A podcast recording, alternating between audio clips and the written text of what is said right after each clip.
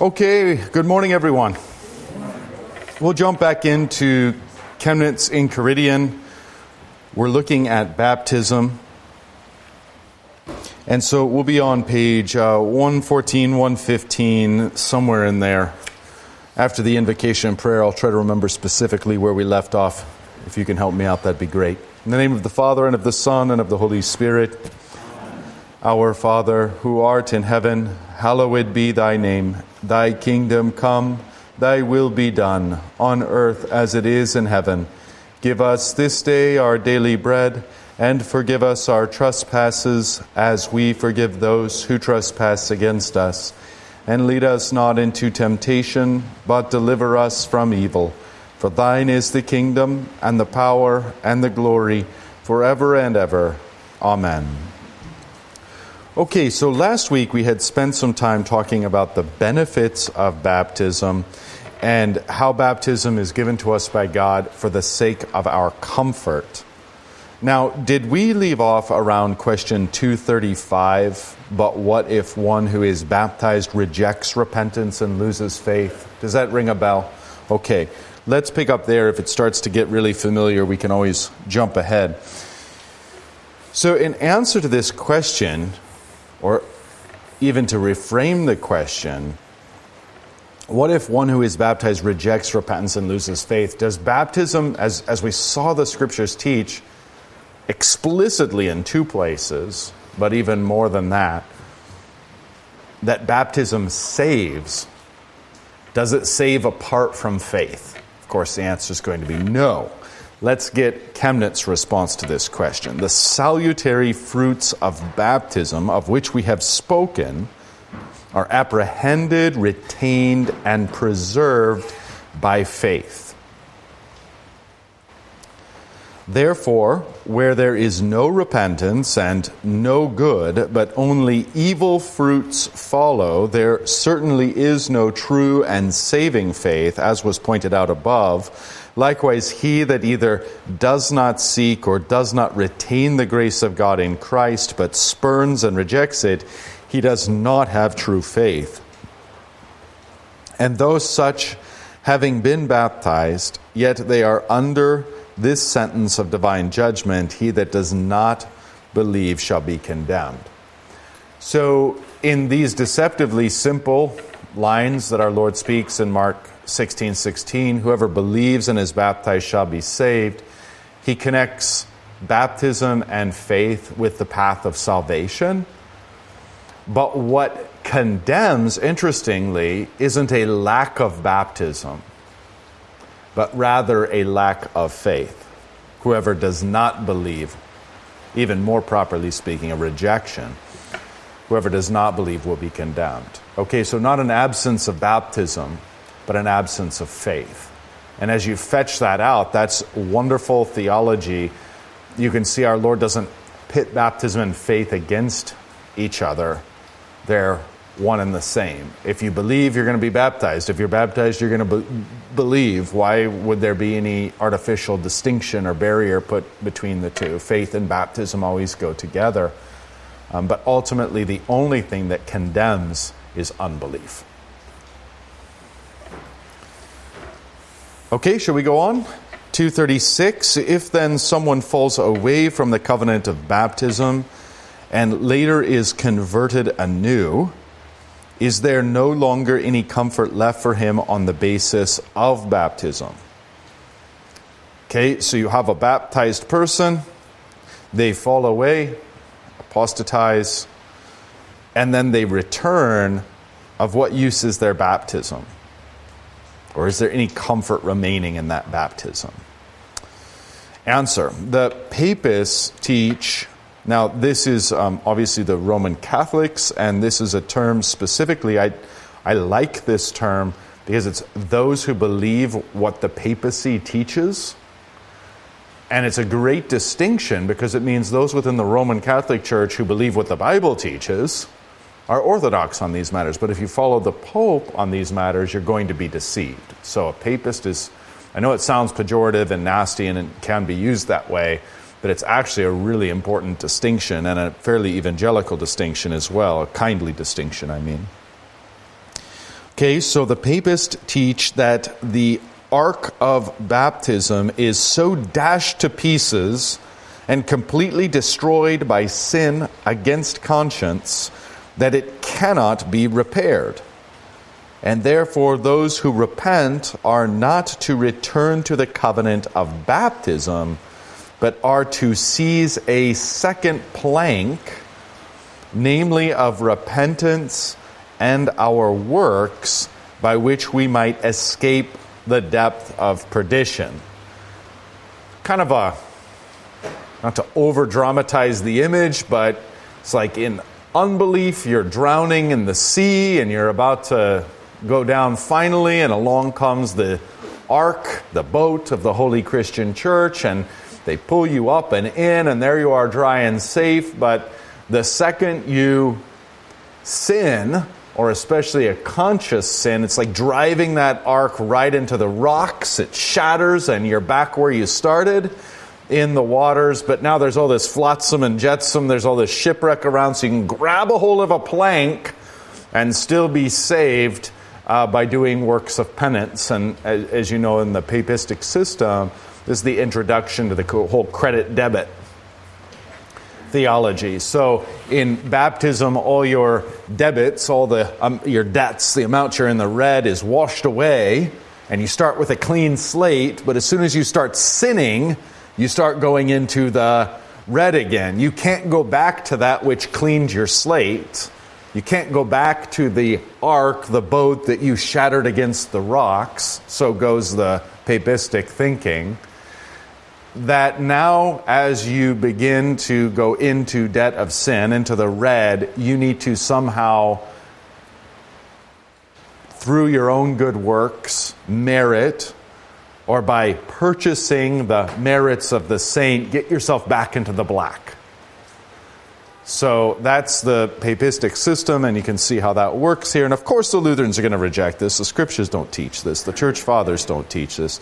There's one uh, church father who's uh, generally, I mean, he's, he's always worth paying attention to, but he's not always sound. And there's one church father who taught this explicitly. He's even mentioned in the Book of Concord as being an error on this point, and that's St. Jerome. St. Jerome was one who certainly popularized uh, this idea of shipwrecking baptism, and then it's up to you and to your good works to save you. So, just picking back up at the last full sentence on the top, or the first full sentence on the top of 115. But God forbid that our unbelief make the faith of God of no effect. And God does not want the basis of grace entered with us by baptism to consist in this that if we break faith, He also will not keep faith, even if we repent and return to it. So, Chemnitz here playing with this idea of the baptismal covenant. That really comes from a view, because you don't find that language in the New Testament itself attached except where Paul will talk about in Colossians as baptism being a circumcision made without hands.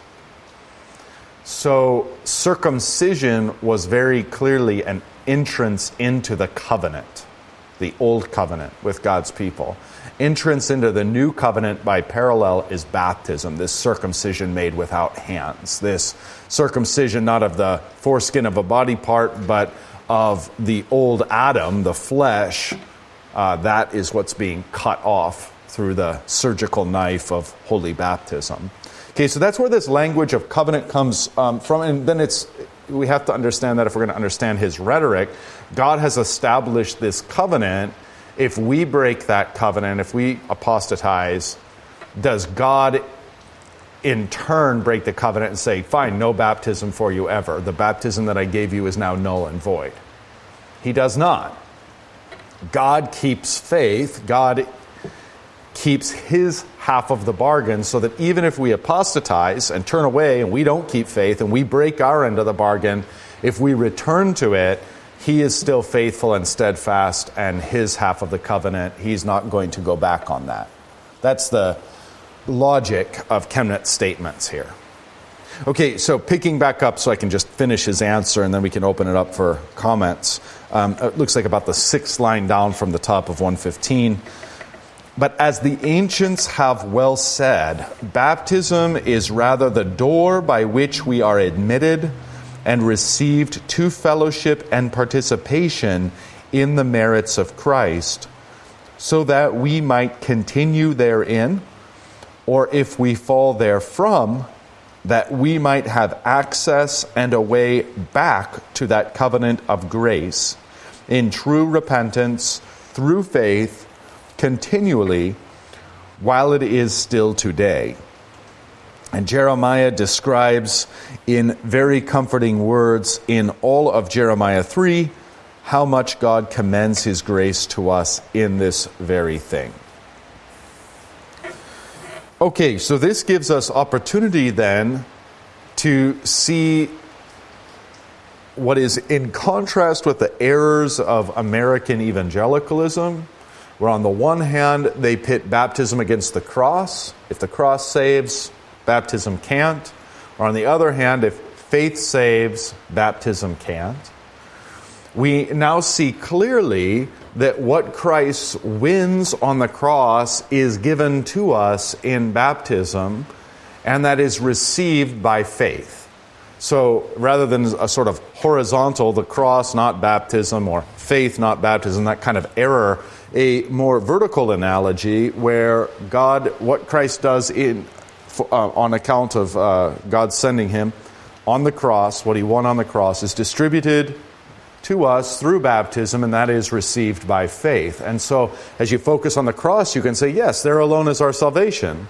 As you focus on baptism, you can say, Yes, there alone is our salvation. And as you focus on faith, you can say, Yes, there alone is our salvation. If any of those differing parts of the chain is missing, there's no salvation. Um, that's the way in which they save. So, an analogy is like if you've got, you've got a bunch of water miles away, it does you no good unless there's some sort of infrastructure, pipe, aqueduct, whatever the case may be, to get you that water. And that's a kind of helpful way of wrapping your mind around the analogy that Christ then has won salvation and forgiveness for us that comes to you via the pipe or aqueduct, the means of holy baptism. That's how it comes to you personally and, and, individually so that you can profit from that water. You can profit from that reservoir of life that is ours in Christ's death. Okay, let's pause there, see if you have any thoughts. There's one. Oh, no microphone today? Oh, there it is. Um, so the papists say um, it's repentance and our works is how you return, or uh-huh. you don't return. Don't. Wait, could you say one? Could you say it a little louder? Uh, um, that the papists say it's repentance and our works that must be done. Mm-hmm. Um, but to return to our baptism in Chemnitz, it's just repentance, or it's. Mm-hmm. Mm-hmm. So you would say, I mean, clearly Lutherans would hold that you bear fruits worthy of repentance, but that's a separate aspect. So analogous is, and I know we used this last week too, it's great, it's apropos, that's the prodigal son. When he returns, he loses all the benefits of sonship, squanders them, has them no longer. But when he returns, he returns as a son. That's how the father receives him. And that's a perfect analogy for walking away from your baptism, walking away from your sonship, squandering it, squandering your inheritance, acting as though you were not a son, returning as though you were not a son, but received as a son by the Heavenly Father. Mm-hmm. So the Roman Catholic system is more complicated than the American evangelical system. It too is a kind of linearly functioning system because baptism will wash away your sins from that moment backward, but it does nothing for you forward should you fall back into sin again. And then there's this distinction made in Roman Catholicism and, and, of course, in Lutheranism too, albeit it just functions in a very different way, between mortal and venial sins. And venial sins are sins that um, uh, mortal and venial sins are sins that bear temporal and eternal consequence. Christ's taken away the eternal consequence. So, what's the temporal consequence, and how do you mitigate that temporal consequence through acts of penance? So, it's a more complicated system. In the Roman Catholic system, um, you, you, go to confession in order to be uh, reconciled. That is to say, uh, in particular, your mortal sins removed so that you can go to communion because Holy Communion, properly speaking, in that system is for your venial sins. You don't go to Holy Communion with mortal sin in the way. You need to first go to penance, get the mortal sin out of the way, then you can go to communion and get the venial sin out of the way. But even then, it's uh, it's not the kind of forgiveness that's just without strings, full and free, the way we enjoy in the evangelical, the gospel centered Lutheran church. Um, because there's always these strings of penance and this virtue of never being sure that you've satisfied it, and this, again, papistic virtue. I should probably be using air quotes, but of not being sure of one's salvation. Whereas in the scriptures, in the writings of the majority of Orthodox Church fathers, it's just much more clean and much more comforting than that. That baptism is a perpetual reality. It's like entering into marriage. You were married, but you are married. It's entering into baptism as you were baptized, but you are baptized. And that sonship of the Heavenly Father and the benefits of that sonship are perpetually yours. It's perpetual forgiveness of sins. It's perpetual renewal of the Holy Spirit. These baptism is an ongoing durative action of God to man. And then we find, uh, so we find grace and forgiveness of sins there. We find grace and forgiveness of sins in a different form and with different strengths in confession absolution. We find the forgiveness of sins in a different form and with different strengths in the sacrament of the altar. But we don't create this linear system this whole economy, as it were, where we're constantly falling into the red and trying to get back into the black. So, in short, it's, it's good to be Lutheran, not only because it's biblical, but also because it's simple and comforting relative to the errors of, uh, that the Pope and his magisterium have introduced um, over the centuries. Okay, sh- yes, sir. I see a hand over here.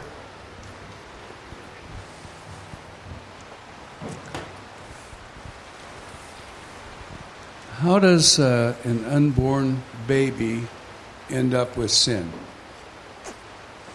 So the teaching there in, um, and I, this is this is, I believe, the teaching of the scriptures. It is certainly also the teaching of the Western Church the Eastern Orthodox disagree with us on this point, but other than that, you find it pretty universal. And that is inherited sin. So you can think about it like this What's the offspring of a duck? Nothing but a duck. Ducks don't magically produce anything other than a duck. What's the offspring of a sinner? A sinner. Sinners don't produce anything but sinners. And so it's not so much of an individualistic view that we're accustomed to here in the late West either. It's viewing humanity. You, you would view each one of us as individuals as just branches, as it were, of an entire tree. So if the root is bad, the rest of the tree is bad. And because we're members of that family tree, we're corrupted by that sin. We're all barren and fruitless. We're that fig tree that doesn't have any fruit. So that's the idea. And of course, you could just trace that to a very simple statement of our Lord Jesus. Remember that one to Nicodemus, where he says, You have to be born again, or you can't see, or you can't enter. And then here's the clarifying statement that which is of the flesh is flesh, that which is of the spirit is spirit. Do not marvel to you that I say you must be born again, be born of water and the spirit. Okay, so that's the, I, I mean, I fully affirm, I believe that that's the Bible's teaching. I fully affirm that. Now, what does that mean if an infant dies before baptism or before coming to the faith? Um, what it means to me is that's above my pay grade, and I commend that into God's hands. It's His business. I don't see the Bible answering that. I see the Bible speaking in generalities that the church has taken and run with. So, one generality is well, apart from faith, all are condemned. That's a true statement, it's a general statement. Does that necessarily apply uh, to all infants? Maybe it does, maybe it doesn't. The Bible doesn't give us a clear answer, and that's why I say it's above my pay grade. The Lord hasn't revealed this in plain old English to me, and so um, I commend that into His hands uh, indication indication that there could be salvation there. Um, it gets into a nuanced argument, but even something like pointing to the incarnation of Jesus in the womb shows that he's the Savior, not just for the born, not just for the mature, but um, even for those in the womb. Um, you have, of course, and again, the argument gets a little complicated, but you have David's son with Bathsheba, who before he is circumcised uh, dies, and David just flat out asserts, I'll see him again. So um, there is, uh, now, is that a believer? Has the word worked through faith? I mean, all, these are all complicating arguments. Um, but all that to say that once you take the whole of the biblical data, the safest answer is to commend it into God's hands and say, We'll see. He'll do what's right, and we'll see what right is. Anything further, or is that okay? Yep. Okay, there's one up front here. Um, what about John the Baptist leaping in the womb? Sure. Why is that? Yeah, there's an example of faith in the womb. Yeah. Completely completely possible with God. And probably much more normal than we think. More questions there than answers, more, more mystery. Um, but the whole nature of the Christian faith, the revelation of the heart of God in Christ Jesus, is that we understand that He's good. We understand that He's gracious. He's more good than we are, He's more gracious than we are.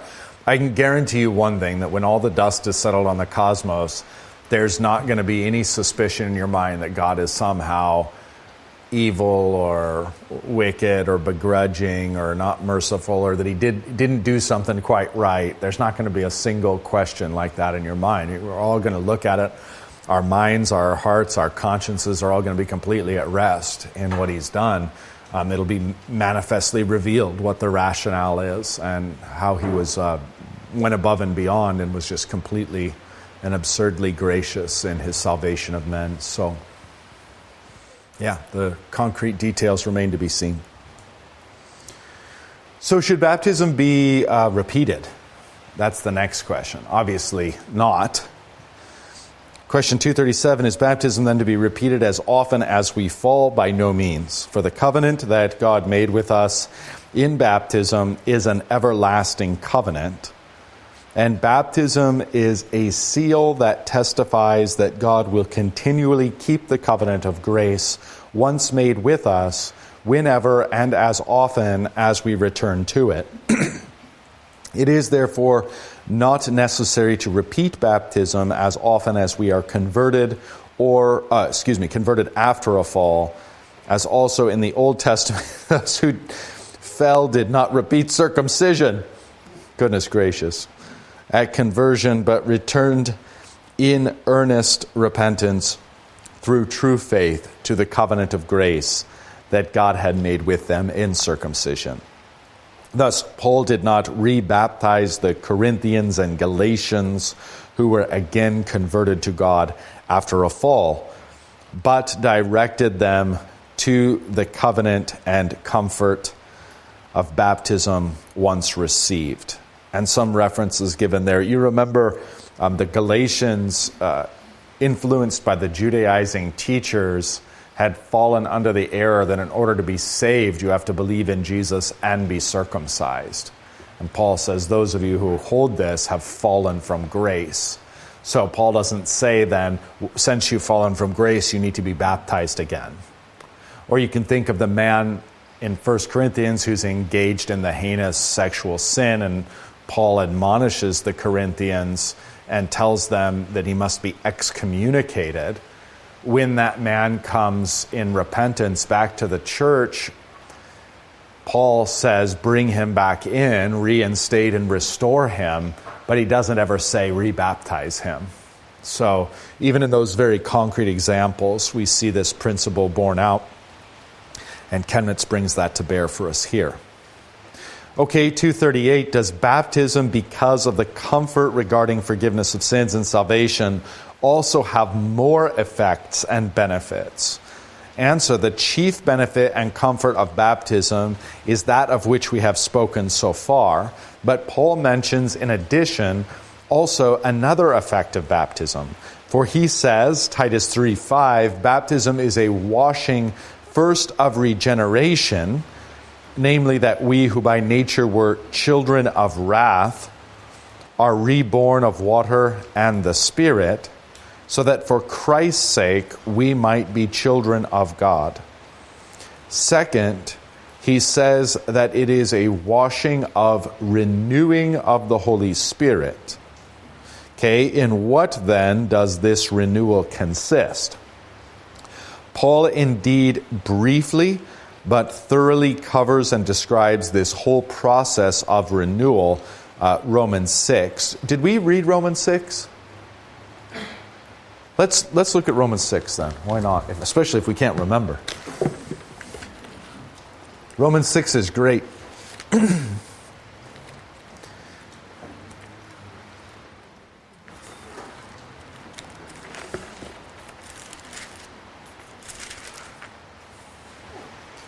So, what we're looking at here with Chemnitz is, in particular, these two aspects of baptism kind of justifying or salvific aspect, but then also a renewing, being made new aspect. And those are two sides of the same coin, in this case, the coin being baptism. So you don't have one without the other nor do you have the coin, Paul's teaching on baptism, without both. So, Romans 6 1. what shall we say then? Are we to continue in sin that grace may abound? By no means. How can we who died to sin still live in it? So, already in his rhetoric, though he hasn't got there explicitly, when did you die to sin? In baptism. In baptism, you were put to death and died to sin. And that's the first part. So, baptism is actually has a destructive element to it. We always think of baptism as just being purely nice and wonderful and positive, but baptism also has a destructive element to it. And you can even think of this in the, the prototypes of baptism. Remember, in the flood, it's destructive for the impenitent and wicked mass of humanity, even though it's salvific for Noah and seven others. So there's a destructive element and a edifying element.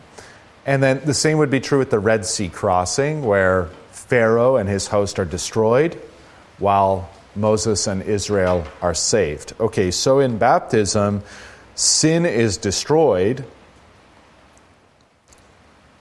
uh, and then positively, we're set forth on a different plan.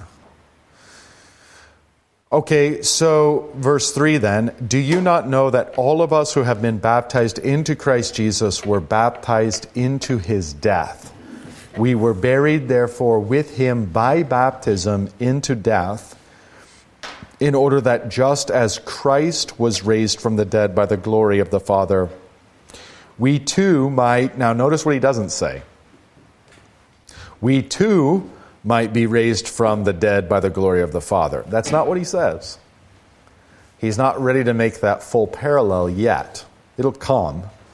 But that's not his point here, and it's very much worth observing. So, once more, verse 4 We were buried, therefore, with him by baptism into death, in order that just as Christ was raised from the dead by the glory of the Father, we too might walk in newness of life.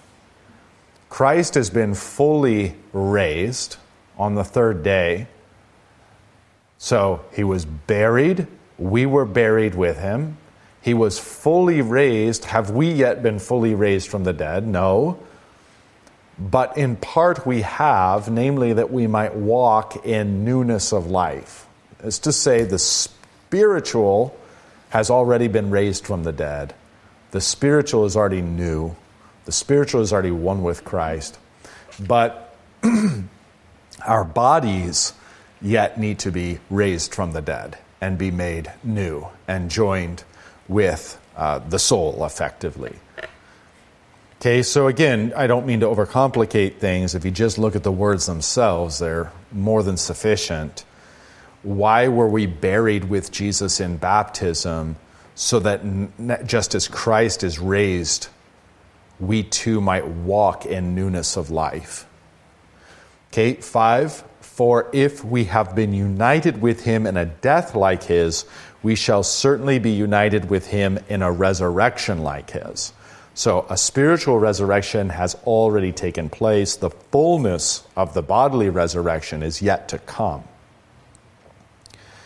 Verse 6 We know that our old self was crucified with him in order that the body of sin might be brought to nothing so, not only in baptism were you buried with him, but you were crucified with him. You died with him, and that was the sinful you being brought to nothing.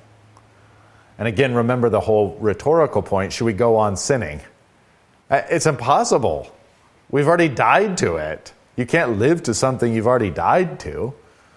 And that's what's happened in baptism is with Jesus we've been crucified, we've died, and we've been buried. So, once more with six, we know that our old self was crucified with him in order that the body of sin might be brought to nothing, so that we would no longer be enslaved to sin. Um, remember, remember the Exodus that when Pharaoh and the host are drowned in the are drowned in the Red Sea, that's the end of their slavery. That's the end of the slavery of the Israelites. Why, why were Pharaoh and his host coming back? To have a tea party or hang out, maybe have lunch. Oh, hey, you forgot something. We just wanted to bring it to you. No, they were going to capture them and bring them back into bondage. So when God, through the water, destroys Pharaoh and his host, He's putting away the slavery of the Israelites once and for all. So that's how then Paul says we're no longer slaves to sin. Um, and where, where is sin going to lead us, as it were? It's going to lead us right into death. So he's saying, Look, I've already destroyed sin, I've already destroyed death. How can you pursue, how can you pursue sin when it's already been destroyed? That's crazy. How, how could you go back into slavery when God set you free? Okay, that's the rhetoric behind the end of verse 6. we know that our old self was crucified with him in order that the body of sin might be brought to nothing, so that we would no longer be enslaved to sin. For one who has died has been set free from sin. And of course, you've died in baptism. That's the point. So you've been set free from sin. Now, that doesn't mean that you no longer sin.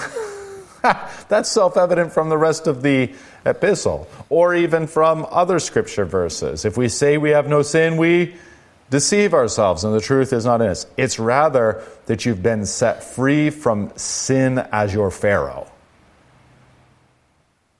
When sin snaps its fingers and says, Do this, you can say no. You should say no. when, when sin snaps its fingers and says, Time for payday, and my pay is death, the wages that sin doles out are death, then you don't have to collect that payday. That's not your boss. Christ is your boss. That's the rhetoric that's being used here. And I know Satan will kind of twist this in our minds, but if you, if you just sort of like, okay, great, Satan, you want to go that way, let's go all the way with it, then is Paul here teaching sinlessness? No. Of course, because this is Romans 6, and what comes next? Romans 7. where he says, The good that I want to do, I do not, and the evil that I don't want to do, that I keep on doing. Who will save me from this body of death? Thanks be to God through Christ Jesus my Lord. Paul not teaching us sinlessness here, but Paul teaching how we have been set free from sin is no longer our Lord, Jesus is our Lord. So we don't pursue sin's desires, we pursue Jesus' desires. If we fall into sin, who's there to undo that work, forgive that work, blot out and erase that work? Christ. He's our Lord and Master, not sin. That's really the rhetorical punch of these verses. Verse 8 then, now if we have died with Christ, we believe that we will also live with him. We know that Christ, being raised from the dead, will never die again. Death no longer has dominion over him. For the death he died, he died to sin once for all. But the life he lives, he lives to God. So you must also reckon yourself dead to sin and alive to God in Christ Jesus. That word reckon or consider yourselves is a loaded word in Romans, especially in chapters 4 and 5, because God reckons or considers Abraham to be righteous on account of faith. So, is Abraham righteous? No, he's a sinner. Why does God reckon or consider him to be righteous? Because Abraham believes. God desires faith, not moral perfection. And where faith exists, he credits that faith with full and complete righteousness, blotting out all sins. Abraham is not sinless, but God considers him or reckons him to be so. That's a forensic or juridical act. It's like if OJ really happened to be guilty and the jury said he was innocent, that's a forensic juridical act. For all legal intents and purposes, he's innocent, irrespective of the facts.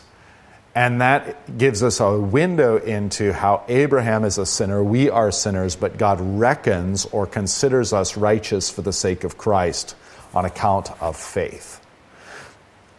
Now, what does that show us then, that, that teaching of Paul from Romans 4 and 5, when we get here to 6? So you must also reckon yourselves. Why? Because when you look at yourself, you're going to see all kinds of sin. Fact, as you progress along, you're going to see your sin even more deeply for what it is, and it's going to bring you to tears because you're going to think on the meaning of that sin so then, what is Paul saying in verse 11? Nonetheless, you must also reckon, consider yourselves, forensic juridical act, to be dead to sin and alive to God in Christ Jesus. Did Christ die bearing the sins of the world? Yes, he did. Were my sins there? Yes, they were. When I was baptized into him, I was put to death with him. I was there on the cross, nailed to the cross with him. I was taken off and carried and laid into his tomb with him. Should I go on sinning and have sin as my Lord? Oh, that's a preposterous idea. I've died with Christ. He died to sin once and for all, and with him so have I. But now that he's risen, the life he lives, he lives to God. Neither sin nor death have any dominion over him.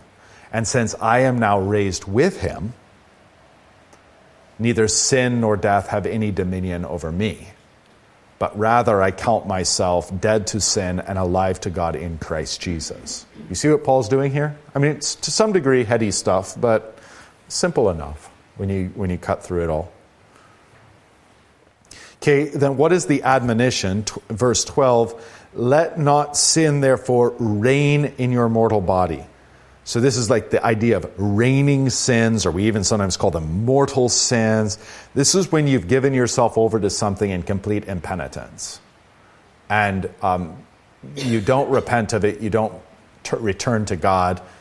Maybe you just keep trying to cover your tracks or whatever the case is, but you don't confess it as sin. So that's what happens if you let sin reign in your mortal body. Paul says flat out, let not sin therefore reign in your mortal body to make you obey its passions, its uh, its desires. Do not present your members to sin as instruments for unrighteousness. Again, look how sin is kind of personified. As if you'd like go to Pharaoh, you'd go to sin sitting on its throne, you'd kind of kneel and say, How can I serve you today? Okay, don't present your members uh, to sin as instruments for unrighteousness, but present yourselves to God. Go rather to the throne of God. Present yourself there as those who have been brought from death to life. And your members present these to God as instruments for righteousness. I mean, this is why we wake up every morning, we make the sign of the cross, and we say in the name of the Father, Son, and Holy Spirit in remembrance of our baptism, because this day, insofar as God empowers me, is going to be a day that I live for God, not for sin. It's going to be a day that I present my members and all that, I mean, my mind, my reason, everything, my, my hands, my feet. I'm going to use my entire self as instruments for righteousness, not for sin. And nobody makes it through a day with, you know, with a 100%, okay? But that's beside the point. The question is should we go on sinning that grace may abound? Should we pursue sin and live for sin knowing that God covers it all? No. Pursue righteousness, pursue what God would have us do, knowing that whatever we lack, He will provide and cover. Okay, so Verse 14 then, for sin will have no dominion, lordship over you, since you are not under the law, but under grace. You're, you were once, it's the Pauline way of thinking, you were once dead in your trespasses. The law ruled over you, declaring you to be dead. Sin was your boss now God is your boss. You're no longer dead in your trespasses, but alive to God in Christ Jesus. And the law doesn't stand over you condemning you, rather, you are blanketed by God's grace in Christ. Two different paradigms, two different worlds, two different lordships an old life under which you served sin, and a new life in which you serve Christ.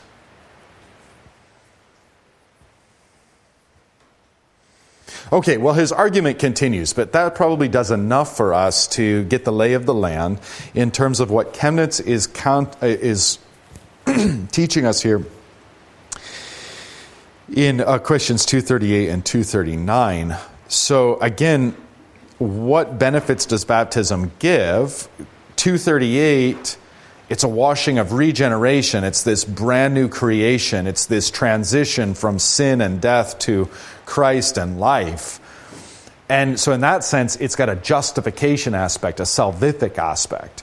The second part of that is renewal, and this on the basis, of course, of Titus 3, but it's that renewal, or as Paul says in Romans 6, that we walk in newness of life. So, picking back up with 239, his answer, Paul indeed briefly but thoroughly covers and describes this whole process of renewal in Romans 6 4 and following, where he says, First, that we being planted by baptism in the death of Christ are also buried with him into death namely that the power and efficacy of death of the death of Christ not only forgives us sins but also begins to crucify mortify and bury sin in the flesh in the baptized by the Holy Spirit that it should not reign in our body and we should not obey its lusts or desires but that the body of sin might be destroyed Second, he says, I mean, this is also a very positive view of death because as you're battling your flesh every day, you're waking up and there it is. And when the day comes for you to die, or when you see death approaching, or when you see death imminent, it's just the death of your flesh. It's just the death of your enemy. It's a very positive view. It's like, finally, I'm going to be free from you. Finally, you're going to get what's coming. And it's a very, very positive, at least it gives us a, a platform on which we can stand and see a very positive aspect of death that the day of our death is the day of the completion of our sanctification. The only thing that's dying is the old man with, that we've been battling our whole lives anyway.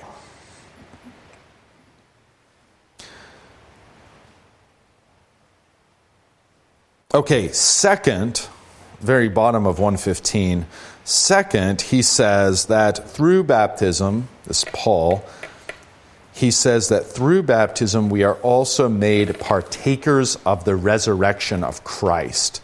Namely, that through it the Holy Spirit renews the mind, that we put on the new man who is created according to God in righteousness and holiness of truth. All right, let's pause there. I think this should make sense to you, especially if you've, uh, if you've really understood the distinction between justification and sanctification. Two different sides of the same coin. You don't have one without the other. And then you just realize baptism's role in, as a means of grace, establishing justification and sanctification. Good to go on? Okay. 240. How are exhortations to newness of life to be drawn from baptism? By the example of Paul, Romans 6, 3 through 4, and 6, 11 through 12, basically the whole section we just read. For just as God made with us a covenant of grace and a good conscience in baptism, so we also, on the other hand, promised him that we would die to sin and live to righteousness. So this is talking about the other half of the covenantal reality that what is our part to play? And just put it even more clearly, we weren't sons, and in baptism we became sons. If you're a son, you have all the blessings and benefits of sonship, but you also have the identity as a son and the responsibilities of a son. And they're inescapable, they're unavoidable. Okay, so that's really what he's getting at. Um, so, what was our part in baptism? That as his sons, we promise him that we will die to sin and live to righteousness. For this reason, the renunciation in the act of baptism was given this form of question and answer Do you renounce the devil? Remember this? Answer, I renounce, etc. Do you renounce all his works, all his ways, etc.? You remember from our right? So, in that renunciation, you're pledging to be for God and against the devil. The only alternative is to be for the devil and against God. It's just that simple. Chemnitz continues It is therefore a horrible sin impudently to violate that covenant. For thus we hinder and destroy the work of the Holy Spirit who works renewal in us.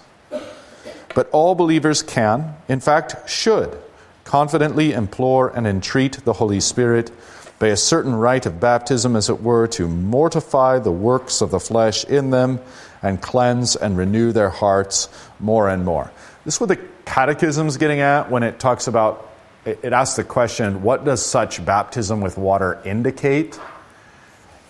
That is to say, the actual act of going under the waters in baptism and coming up out of the waters. What, what is the symbolism in that? And it's very clear that baptism, as, as a durative, continuous reality in which we live, just like marriage is.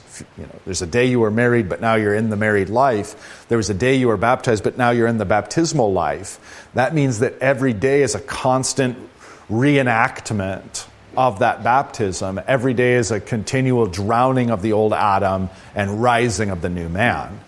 Now that's an ugly process by our vantage point, and there's many days where it seems like the, the flesh gets the upper hand, but indeed it only seems like that.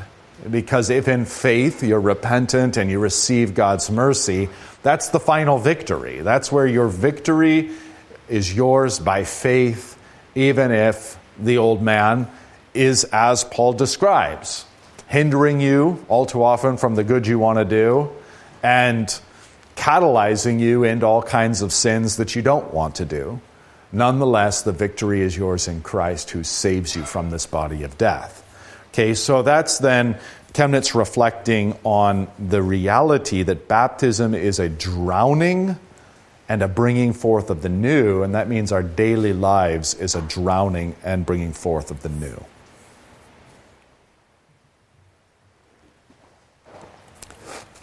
Question 241 Are the effects and benefits of baptism immediately complete and finished in the baptized? I wish. Wouldn't that be amazing? Just baptized and that's it? Regeneration, indeed, that is adoption and the forgiveness of sins, is complete and finished in believers immediately after baptism and yet it nevertheless extends through the whole life of a man. So, those are the justification or salvific aspects of baptism. Here's the sanctification side of baptism. But renewal is indeed begun in baptism and grows daily. I thought Lutherans today were telling us that we can't progress in sanctification, that there is no progress in the spiritual life. They are telling us that, and that's because they are not Lutheran anymore on this point. they, they know neither the confessions nor Luther nor Chemnitz, the Enchiridion that all Lutheran pastors of the time were expected to know and teach. I'm sorry, they've, they've lost their birthright on that point. They need to repent and return uh, to what our scriptures and our tradition teach. Renewal is indeed begun in baptism and grows daily but is finally completed in the life to come. For in this present life, renewal is still imperfect and what now, Chemnitz? Should grow and increase from day to day. With a whole bunch of uh, scripture scriptures there. Listen, if you want to go looking up those because you're not quite convinced it's the teaching of the scripture, I'm happy to do that with you all. Um, but but any, any one of these would work. Um, maybe just let me, let me see if I can find. First Peter 2 1 through 2. So put away all malice and all deceit and hypocrisy and envy and, and all slander. Why does he say put it away? Because it's there in the baptized. If it, again, if it wasn't a problem, Paul wouldn't be telling us to address it. So, or, sorry, here, Peter. Put away all malice and all deceit and all hypocrisy and envy and all slander, slander. Like newborn infants, long for the pure spiritual milk, that may, by it you may grow up to salvation. Do we expect our infants to remain infants forever? No, we expect them to drink milk and grow up into solid food and grow into full mature adults. I'm, I'm working with my kiddos. We're somewhere between infancy and independence. but the goal, sure as can be, is independence. And such an independence that they can be a help to others. Okay, so that is precisely the analogy that the Holy Spirit uses through the Apostle Peter for our spiritual growth. That, like newborn infants, as they long for their mother's milk, we would long for the pure spiritual milk, that by it you may grow up into salvation. You may mature, grow on your way into salvation. If indeed you have tasted that the Lord is good. All right, well, that one's sufficient alone. I mean, if that's all we had, that's enough. Of course, there's other references here given by Chemnitz that um, and I, and I think that this gets you know mistaken. It's like I, all the objections to this don't undo what Peter has written. I mean, the objections are, are fine. We can entertain those. The objections are that, you know, one day maybe you're worse than the day before. Okay. Or you have some great fall or some horrible year or life circumstances or crosses and afflictions that you can't handle. And um, you, you know, so as a Christian, you have some moral fall or failing or something. That's no different than like being a little kid and getting sick and you can't eat for a few days, so you lose some weight, right? You're less healthy. That, that's what ha- it's a setback on your path to maturation. Maybe many such setbacks on your path to maturation. But as sure as you can't stop a baby from growing into an adult, but want to nurture that, same with the Christian. So you can break a little kid can break an arm. Now you can't use your arm. Does that mean you give up on the project? Huh? Well, broke his arm. Guess he'll never be an adult. Uh, it's just stupid. And it, this is the way that uh, you know modern Lutherans have argued now I, for um, for decades, and it's just stupid. Stupid. You break an arm, you wait till the arm heals. You get sick and you can't eat, and so you're you're weak for a time, and you lose weight for a time you ride that out and then you eat again and you get strong again and you grow up into an adult. So um, all of these objections, we can acknowledge that they're there. That look, some days are better than others, and some years are better than others, and whew, that was a rough decade. But just as surely as a little child is to grow up into maturity, so also are we Christians, newly baptized little children, to grow up into maturity. That's the simple teaching of the scriptures. I think Ephesians, yeah, Ephesians four is listed here too, where, where just Paul's absolutely explicit that the maturation that's taking place is a conformity into the image of Jesus, the one true man, the one truly mature and complete and finished adult. Um, as, as I mentioned before, uh, the words I, uh, it is finished aren't just simply, okay, the atonement is complete. There's probably like 15 valid correlates to the words it is finished, not least of which in that final moment, Christ shows himself to be the perfectly mature, the perfectly complete man, the man after the image of Father, Son, and Holy Spirit, um, the perfect and complete man, which then puts a cruciform pattern to our whole life that we would grow up in, in the faith and mature in such a way that even at our death we would be faithful even if God were to forsake us, we would be, remain faithful to Him. Even if men were to hate us, we would remain loving toward them. That's the goal of the maturation. It's right in the cruciform image of Christ. So, again, I, I don't need to do any more lifting here. If you're really interested, you can go read Ephesians on this point and see that Paul and Peter are in perfect agreement um, that with Chemnitz, that renewal is indeed begun in baptism and grows daily and it, we, um, though renewal is still imperfect, it should nonetheless grow and increase from day to day. I don't know how that's become a controversial point, but it's uh, thoroughly answered in the scriptures, the confessions, Chemnitz, Luther, all the friends, and you should uh, rest easy in it. Okay, any thoughts, any questions? Well, we've got one minute or two minutes left. Let's press on. 242 Are infants to be baptized?